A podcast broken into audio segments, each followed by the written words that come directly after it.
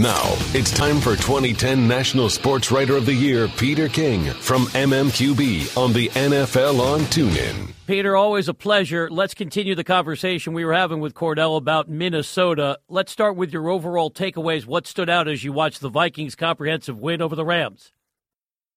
Um, you know, a couple of things. I think the the the number one thing, in my opinion, is that Minnesota now is just like New Orleans. They can both win games in a variety of ways. They can they can win games with their defense.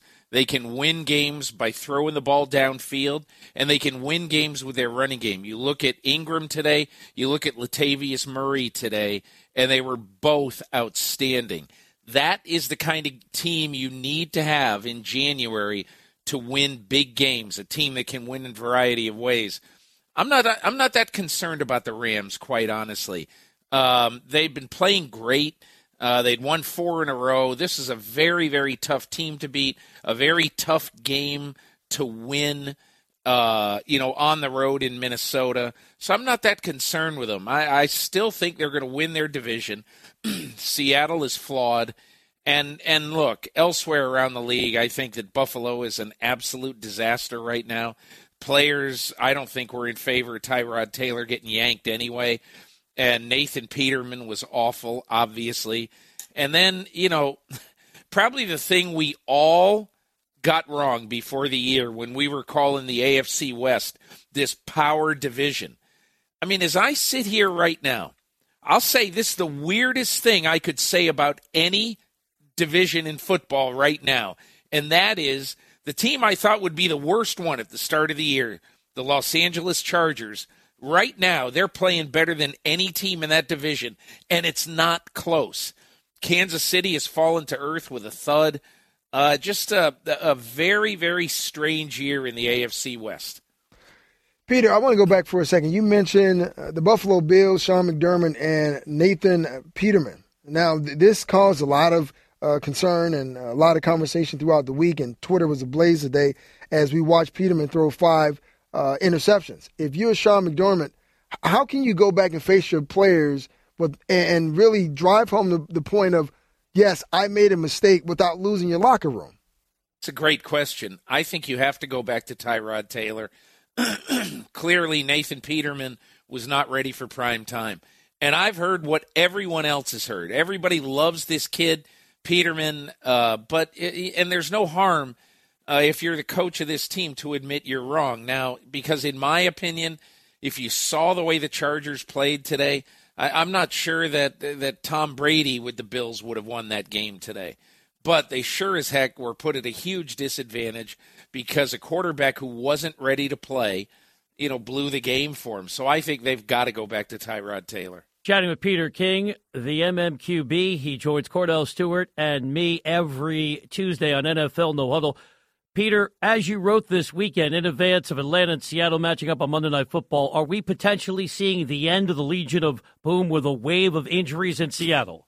Will you consider right now that, you know, the three keystones to that defensive secondary, you know, Richard Sherman, Kam Chancellor, Earl Thomas, next spring will be 30, 30, and 29 respectively. They they all have their birthdays within a month of each other. So, you know, as Nick would know, clearly, you know, you don't have forever in this game.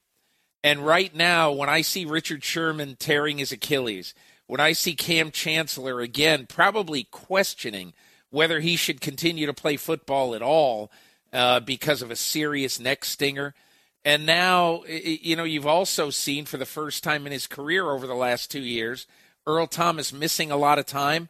I, I mean, look, the Seattle Seahawks have got to get ready for life after the Legion of Boom. And I'm not saying it's absolutely sure that it's done, but I, I mean, who knows?